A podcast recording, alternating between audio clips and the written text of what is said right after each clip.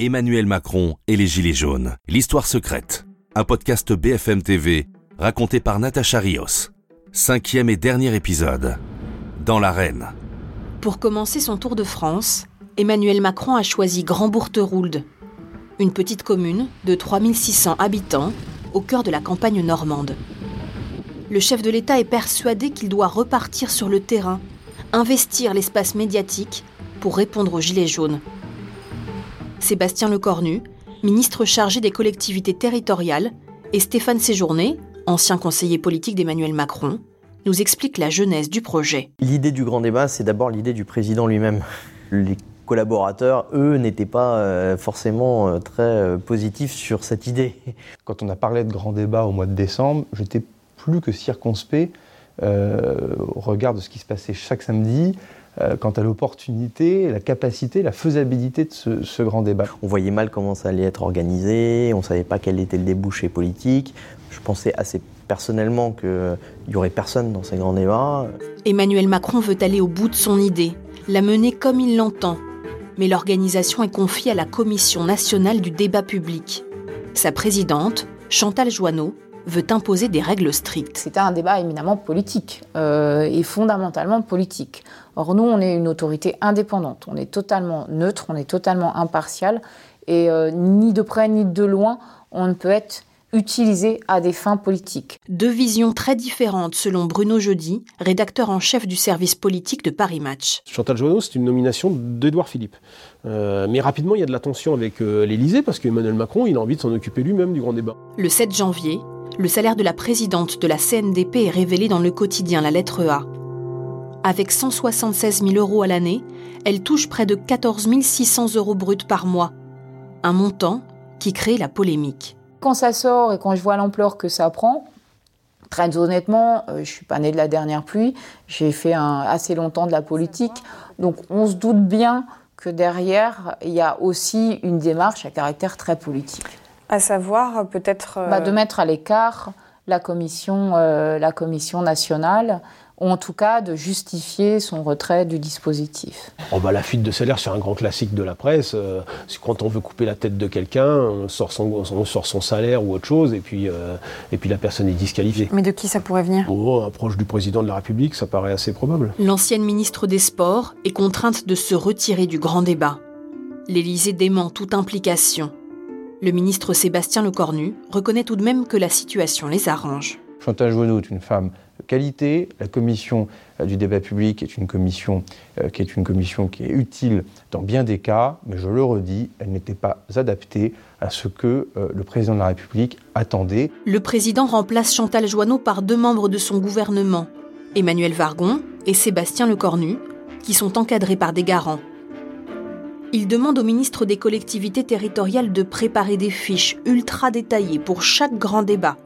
Dernier plan social de la région, accès à Internet dans un village normand.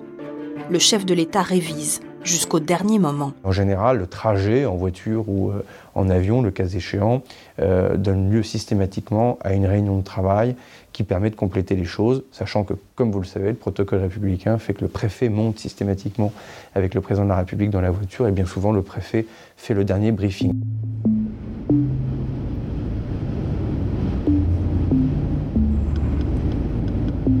Le 15 janvier, pour le premier grand débat, Emmanuel Macron prend de court les gilets jaunes en arrivant par une autre sortie d'autoroute.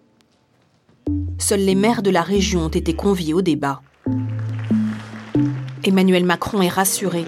Le gymnase est plein. 600 élus ont répondu présents, dont Valérie Buriot, maire PCF de Brionne, dans l'heure. Les services préfectoraux des euh, cinq, euh, des cinq départements normands euh, ont, passé beaucoup de, coups de fil pour qu'on ait le maximum de maires, de maires présents. Parce que mm, tous n'avaient pas forcément prévu d'être présents au rendez-vous.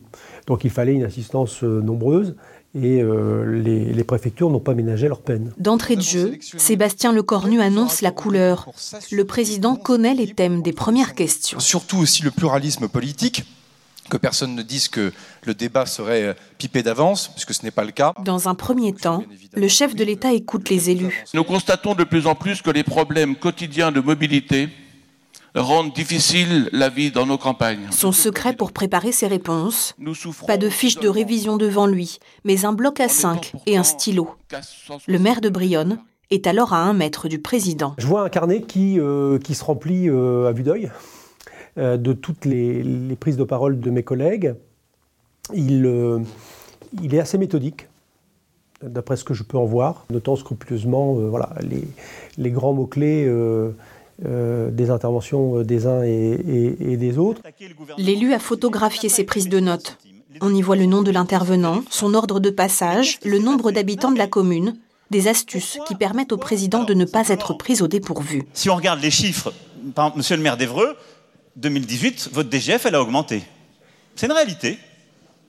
Elle a augmenté. Je ne vois pas le maire d'Evreux.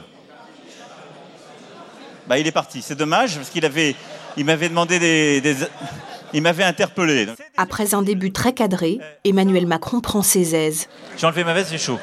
Et quand il n'a pas la réponse à une question très technique sur le métier de géomètre, il utilise l'humour comme parade. Bon, après, euh, je ne vais pas vous mentir, on va regarder le sujet du géomètre euh, topo et du géomètre expert. Parce que là, euh, là je ne l'ai pas en jambes, celle-là. J'en ai, ai beaucoup, mais celle-là, je ne l'ai pas en magasin. Le président sent que le vent tourne en sa faveur. Il veut en profiter. Bruno Quetel, député La République en marche de l'heure, en est témoin. Il y avait Sébastien Lecornu qui était en face. Et Sébastien Lecornu disait On arrête, quoi. Le président de la République faisait comme ça avec son doigt. On continue. On continue. On continue.